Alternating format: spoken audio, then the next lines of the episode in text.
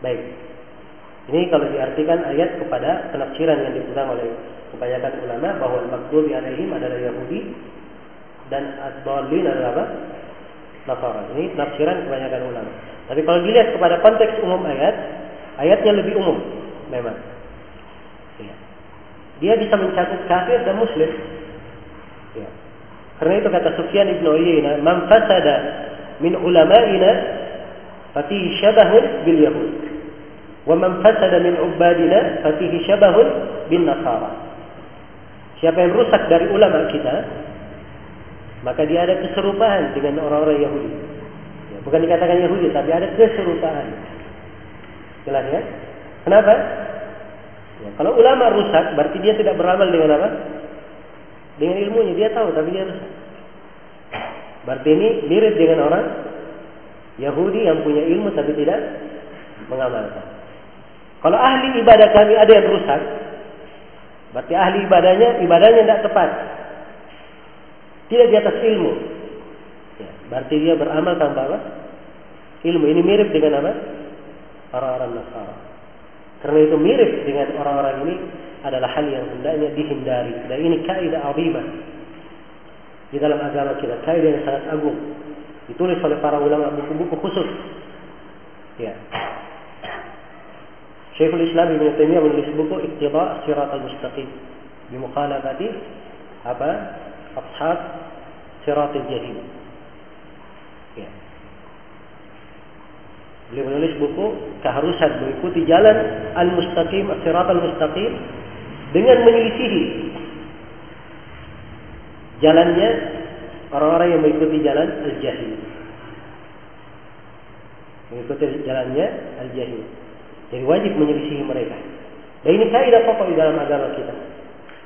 Ya, kita dilarang tasyabuh dilarang menyerupai ahlul kitab. Ya, orang-orang Yahudi dan Nasara. Nah, ayat-ayat yang menjelaskan tentang hal ini sangat banyak sekali dalam Al-Quran.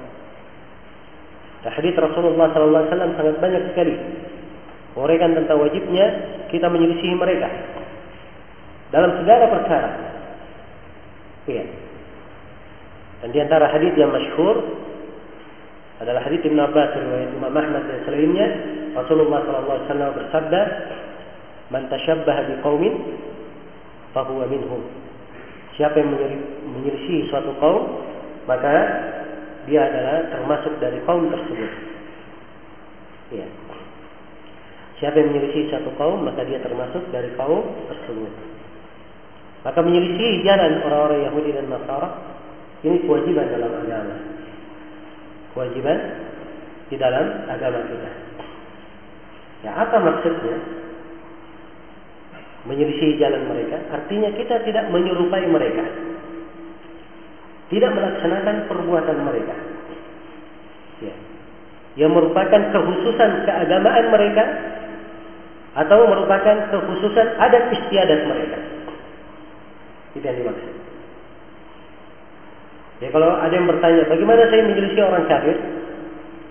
Maka jawabannya menyelisih orang kafir caranya dengan tidak mengikuti jalan mereka dalam kebiasaan, dalam keagamaan mereka maupun kebiasaan adat istiadat mereka yang merupakan kekhususan mereka. Perhatikan kalimat apa? Kekhususan mereka. Iya. Jelas ya? Ini ukurannya. Kalau hal tersebut merupakan keagamaan mereka, ini secara mutlak tidak diperbolehkan sama sekali. Tidak diperbolehkan. Ya. Tidak diperbolehkan. Kalau di dalam kebiasaan adat istiadat, maka yang tidak diperbolehkan dalam kebiasaan adat istiadatnya hal yang merupakan kekhususan mereka saja. Hal yang merupakan kekhususan mereka. Adapun perkara yang bukan merupakan kekhususan mereka, tersebar kaum muslimin juga menggunakannya, maka ini tidak ada bentuk tasyabuh. Jelas ya? Tidak ada bentuk tasyabuh di dalamnya. Tidak menyerupai orang kafir. Iya. Maka di sini perlu kita jelaskan apa tasyabuh yang terlarang itu supaya kita bisa apa namanya menghindari ya, tasyabuh tersebut. Jangan sampai kita jatuh menyerupai orang-orang kafir tanpa kita menyadarinya. Ya, jadi sekali lagi saya tekankan bahwa tasyabuh yang dikatakan tasyabuh itu adalah meniru atau menghikayatkan apa yang datangnya dari orang kafir. Ya. Yang merupakan kekhususan mereka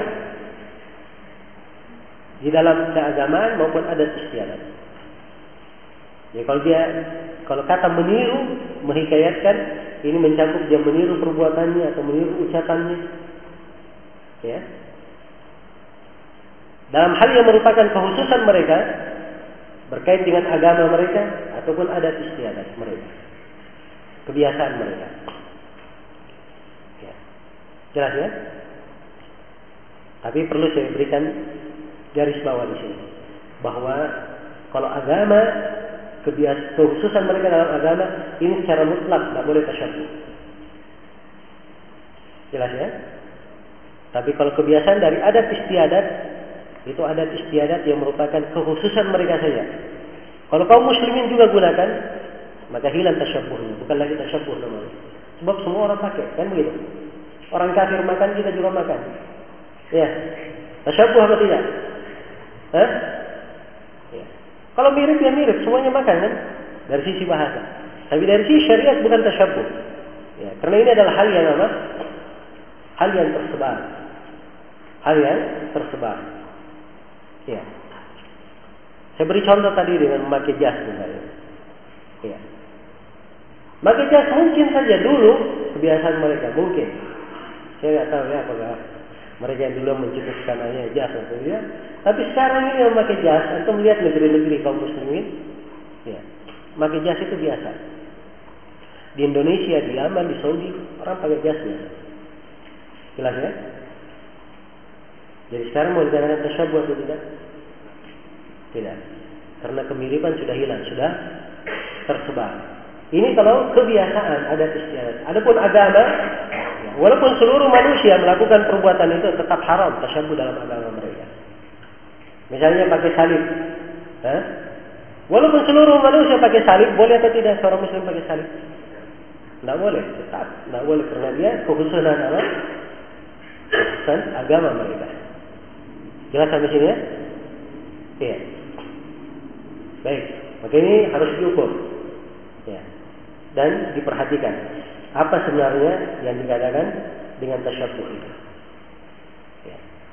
Dan kadang tasyabuh dia dari kebiasaan adat istiadat ya, yang tersebar. Tapi kadang dia melakukan hal itu sengaja dia ingin meniru orang kafir. Eh? Meniru orang kafir. Misalnya orang kafir itu punya gaya dalam minum minuman keras. Ya. Gelas misalnya di apa namanya sana dipukulkan. Dia nggak minum minuman keras, minum air. Ya. Ayo. Tapi dia contoh kayak orang minum minuman keras. Ini boleh atau tidak? Ya, tidak diperbolehkan walaupun yang dia minum adalah apa? Air sebab dia sengaja tasyabuh dengan apa? Kebiasaan orang kafir. Jelas sampai sini? Baik. Yang mungkin sudah dipahami secara umum ya apa yang dimaksud dengan tasyabuh. Dan ini kaidah-kaidah dalam masalah ini ini diuraikan oleh para ulama. Syekhul Islam Ibnu Taimiyah, ya Syekh Al-Albani dan sebagainya menjelaskan makna tasyabuh yang diukur adalah apa? Dilihat, ini kekhususan agama mereka tidak boleh secara mutlak. Dia dari adat istiadat mereka maka dilihat. Kalau tersebar di kalangan kaum muslimin tidak ada makna tasyabuh. Jelas ya? Tidak ada makna tasyabuh. Oh, mungkin ada yang bertanya sekarang, Pakai levis itu nggak apa-apa kalau gitu. Ya. Jelas ya, pakai bantalun tidak ada masalah.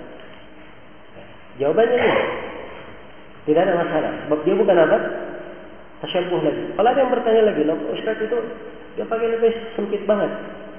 Nah, itu kalau dia sempit, dia melanggar di sudut syariat yang lain. Tapi bukan tasyabuh lagi namanya. Syariat kita tidak memperbolehkan memakai kain yang membentuk apa? Aurat. Jelas ya? Jadi larangannya dari sisi lainnya, jangan dikatakan tasyabuh. Ya. Maka harus didudukkan. Ini perkara arahnya ke mana, ini arahnya ke mana. Nah, itulah manfaatnya seorang mengenal hukum-hukum supaya bisa dia bedakan. Ya ini hukumnya ke mana. Baik untuk men, apa namanya mempertajam pemahaman, saya berikan kaidah-kaidah supaya uh, apa supaya ada pegangan di dalam hal ini seperti kaidah. Baik. Saya beri contoh, saya beri kaidah. Kaidah yang pertama, ya. setiap perkara yang merupakan kekhususan orang kafir dalam keagamaan dan adat istiadat mereka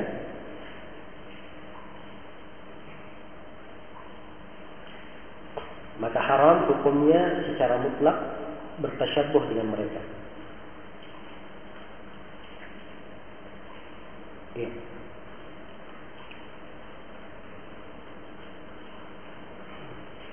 Baik, apa yang ditulis? Hah?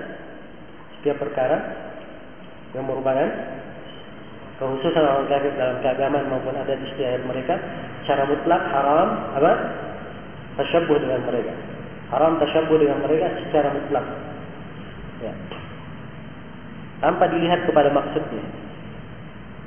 Oh saya maksud saya baik. Mau tasyabuh. Apa enggak, enggak, enggak bermaksud tasyabuh. Walaupun dia enggak bermaksud tasyabuh. Tetap dihitung apa?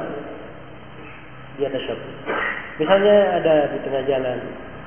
Ya, seorang muslim memakai pakai pakaian apa namanya uh, kekhususan pemuka-pemuka agama ya, selain dari umat Islam.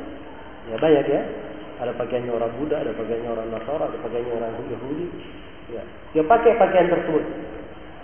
Ya. Boleh atau tidak? Ya. Cara mutlak tidak boleh. Walaupun dia katakan, oh maksud saya baik kok. Ya. Saya tidak bermaksud meniru. Walaupun dia katakan tidak bermaksud meniru. Itulah yang dikatakan apa? Itu yang dikatakan tasyabuh. Baik, itu yang dikatakan tasyabuh.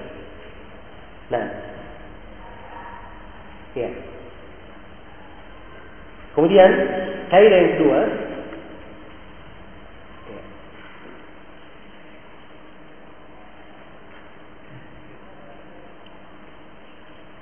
apabila sebuah kebiasaan orang kafir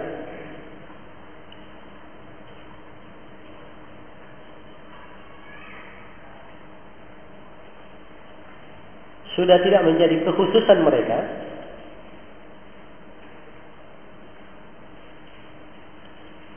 Karena telah tersebar di tengah manusia maka hal tersebut tidak dianggap tasyabuh. Ya. hal tersebut tidak dianggap tasyabuh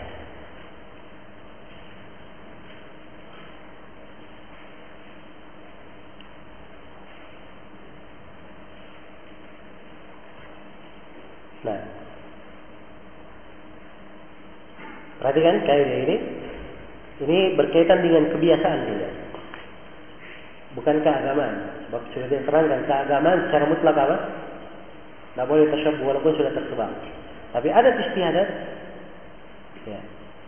Kebiasaan kalau sudah dikerjakan oleh kaum muslimin sudah tersebar di tengah kaum muslimin maka dia tidak dianggap apa? Tidak lagi dianggap sebagai tasyabuh. Sudah hilang sudah. Ilah tasyabuhnya sudah hilang. Ya. Karena itu seperti yang saya contohkan manjanik itu dulu dipakai orang kafir.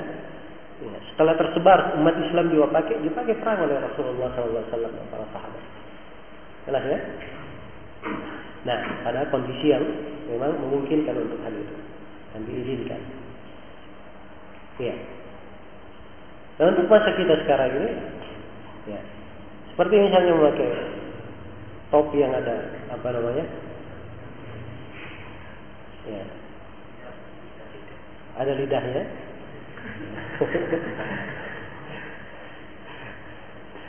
Ini mungkin asalnya dari kebiasaan siapa?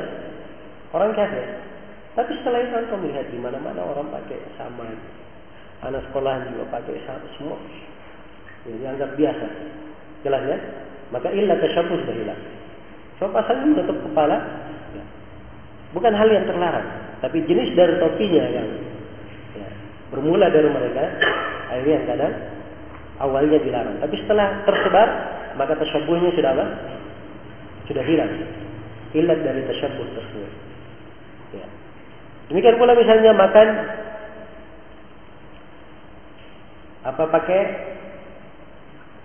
uh, piring sendiri, pakai piring dia makan sendiri. Ya. Ini tidak boleh dikatakan tasyabuh dengan orang kafir. Ya, sebab sekarang kan lihat kebanyakan kaum muslimin makannya apa? Ya pakai piring sendiri. Kan begitu? Kalau dia makan bersama, ya semuanya pakai piring sendiri. Ya. Memang kalau kita ingin berbicara afdal, ya, ada hadis-hadis dari Nabi keutamaan makan berjamaah. Jelas ya? Keutamaan makan berjamaah. Ini sisi afdaliyah. Kita sekarang ingin membahas masalah tasyabuh atau tidak ya? Ya, jawabannya makan pakai piring sendiri, tasyabuh atau tidak? Ya tidak tasyabuh, sudah tersebar. Walaupun mungkin asalnya itu dari kebiasaan mereka. Asalnya dari kebiasaan mereka. Ya. Demikian pula kan dari adikku yang bertanya gimana makan mie pakai apa namanya sepit itu. Boleh atau tidak? Ya. Apa jawabannya? Hah? Itu sudah suatu hal yang biasa dipakai. Bukan lagi kekhususan orang-orang Sunda. Jelas ya? Baik. Maka hal yang sudah tersebar seperti ini tidak boleh dikatakan, oh ini tasyabuh.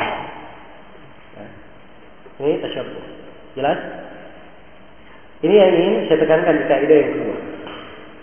Kemudian kaidah yang ketiga.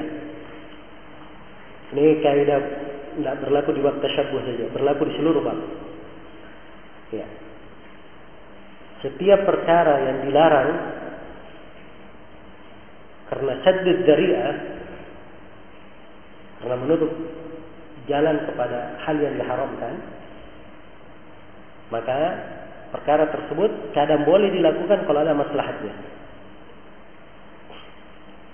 perkara tersebut kadang boleh dilakukan karena ada kalau ada? Ada maslahatnya ini kaidah penting ya banyak yang tidak memahami tapi ada juga yang memahami bergampangan di dalamnya ya. terus terang saya katakan ada yang memahami bergampangan di dalamnya. Karena itu saya ingatkan dari awal. Ya, ihdinas siratal mustaqim siratal ladzina an'amta alaihim. Dalam orang-orang yang diberi nikmat itu pertengahan, tidak ke kanan, tidak pula ke kiri, tidak ekstrim kanan, tidak ekstrim kiri. Dia pertengahan. Ya. Perkara yang dilarang itu dua jenis dalam agama kita. Perkara yang dilarang dalam agama kita ada berapa? Ada dua jenis. Ada muharramun lidatihi, ada diharamkan. Muharramun lidatihi, ya. diharamkan karena memang zatnya diharamkan. Nah, dan ada muharramun, dan ada yang diharamkan mimbat sajid dari'ah untuk menutup pintu apa bisa mengantar kepada jalan yang diharamkan. Maksudnya ini perkara diharamkan karena bisa mengantar kepada hal yang diharamkan. Karena bisa mengantar kepada hal yang diharamkan. Saya beri contoh misalnya minum khamar, minuman keras. Muharram lidatihi atau karena bisa mengantar kepada hal yang diharamkan. Lidatihi seorang yang minum walaupun dia minum tidak mabuk, ya, dia masih tetap waras, tetap sadar, Ya, tetap haram untuk minum sebab dia asalnya muharram apa? Lidati. Jelas ya? Baik. Ya. Sekarang misalnya saya beri contoh. Melihat kepada perempuan yang bukan mahram. Muharram lidatihi atau muharram lisajid dari'ah. Ya. Dia lisajid dari'ah. Dilarang melihat kepada perempuan yang bukan mahram. Karena bisa mengantar kepada zina. Jelas ya? bisa mengantar kepada zina. Nah, kalau kita kembali kepada kaidah, hal yang diharamkan karena dari'a itu kadang dibolehkan kalau ada apa? maslahatnya. Karena itu dari maslahat perempuan diharamkan melihat kepada perempuan yang bukan mahram. Tapi kalau dia ingin melamar, dibolehkan untuk apa? Nazar itu maslahat. Jadi maslahat membolehkan. Jelas sampai sini? Iya. Demikian pula lagi dokter misalnya, ya. dia melihat dari aurat pasiennya, ya. asalnya tidak dibolehkan karena bisa mengantar kepada apa? hal yang diharamkan. Tapi kalau ada keperluan, dia boleh melihat sekadar yang diperlukan. Jelas? Iya. Ini kaidah di dalam bab. Dan sekarang saya tanya, tasyabuh dengan orang kafir haramnya ke mana? Hah? Lidatihi atau? Lidatihi atau syaddid dariah? Hah? Ini bab syaddid dariah. Arahannya ke sana. Karena itulah kalau misalnya ada seorang ke negeri kafir, ya, orang-orang kafir itu memakai pakaian tertentu. Kalau dia memakai pakaian yang beda dengan mereka, mungkin mereka akan apa? Dia akan mendapatkan bahaya dalam agamanya atau di, uh, akan dinolimi. Dia memakai pakaian mereka untuk hal itu tidak ada masalah. Sebab ini apa? Bukan selamanya untuk keadaan dan kondisi diperlukan saja. Ini dibolehkan. Ini adalah hal yang dibolehkan. Ya, jelas sampai sini ya. Nah, karena dia ingin menolak mafsadat dari dirinya. Ingin menolak kejelekan dari dirinya maka tidak ada masalah. Ya. Ini kaidah penting yang hendaknya apa diperhatikan. ya. Seperti contoh misalnya, contoh lain memejamkan mata ketika sholat. Ya. Ini hal dilarang ya. Ada hadis yang melarangnya. Dan sebagian uh, para ulama menyebutkan bahwa dilarang karena menyerupai orang Yahudi dalam ibadah mereka dan sholat mereka. Memejamkan mata. Baik. Tapi di suatu kondisi dia berada di sebuah tempat, dia sholat, dia tidak akan bisa khusyuk kecuali kalau apa? Dia pejamkan mata. Kira-kira boleh dia pejamkan mata atau tidak? Hah? Kembali kepada nas yang kita berikan tadi kaidahnya. Hal yang dilarang karena syaddid dari A itu dibolehkan kalau ada apa? Ada masalah dia tidak bisa khusyuk kecuali dengan tutup mata. Maka dia tutup matanya, tidak ada masalah. Ya. Dia sholat, ya pas begitu sholat tiba-tiba, ya, di depannya perempuan yang apa namanya? Ya. Tidak berpakaian dengan pakaian yang baik. Ya. Kira-kira apa yang dia lakukan? Oh dia sholat saja. ya tidak mungkin kan? Ya. Maka di sini dari sisi maslahat dia memejamkan matanya itu tidak ada masalah. Ya. Tidak ada masalah. Jelas sampai sini? Ya ini kaidah. Ya. Saya katakan tadi dia tidak masuk dalam bab tasyabuh saja. Bisa dipakai di banyak pembahasan. Ya.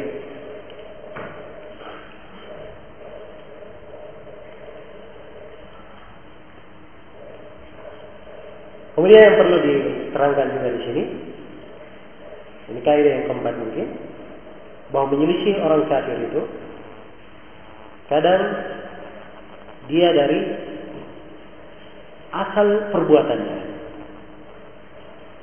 dan kadang dari sifat perbuatannya dan kadang dari hukum perbuatannya. Nah, ini tiga hal ya. Kalau dari asal perbuatannya, contohnya menjadi seorang kafir yang asal perbuatannya adalah haram. Ya. Tidak disyariatkan asalnya. Seperti misalnya dia ikut hari raya orang kafir. Ya. Boleh atau tidak? Ya. Ini jelas tasyabuh secara mutlak tidak boleh sebab asal hari raya mereka adalah hal yang apa? Tidak disyariatkan. Asal hari raya mereka adalah hal yang tidak disyariatkan. Ini menyelisih mereka dalam asal perbuatan. Ada menyelisih mereka dalam sifat perbuatan.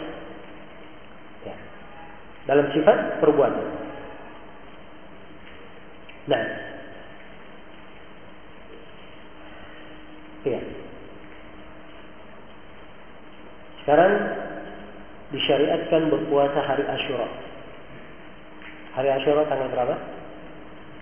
10 Muharram. Kenapa tidak disyariatkan?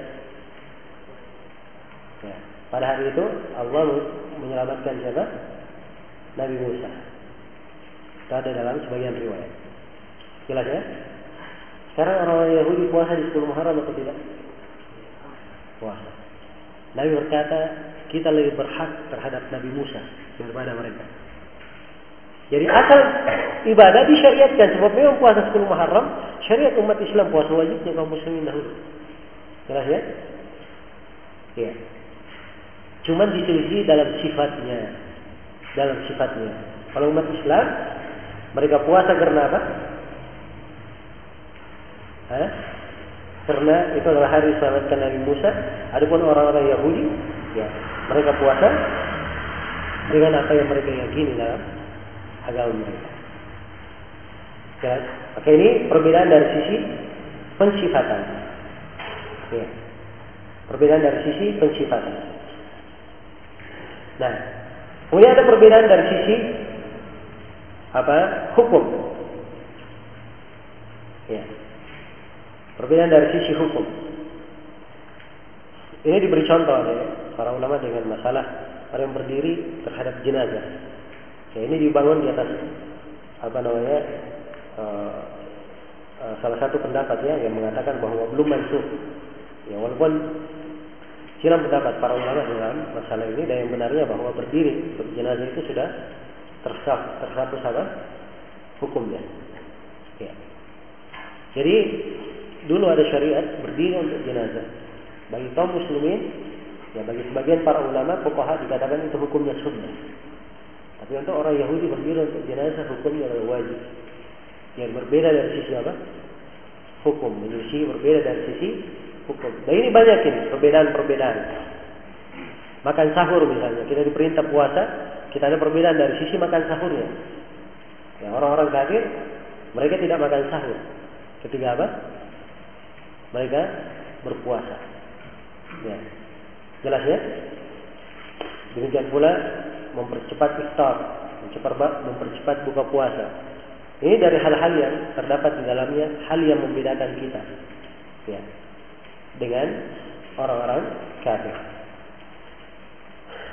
Baik. Kemudian kaidah yang kelima, ya. kaidah yang kelima, setiap perkara yang dilakukan oleh seorang muslim dan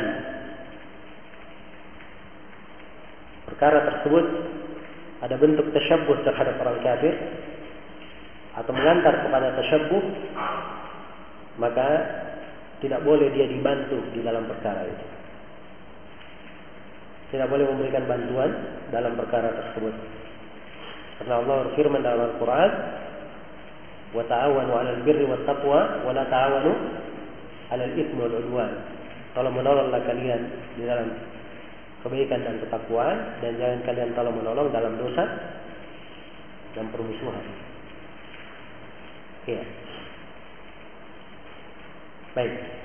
Jadi kalau misalnya ada yang membantu, ya, seorang muslim membantu misalnya membuat acara perayaan orang-orang kafir, akhirnya tidak boleh dibantu. Tidak boleh dibantu dengan bantuan bentuk apa pun. Ya, jelas ya?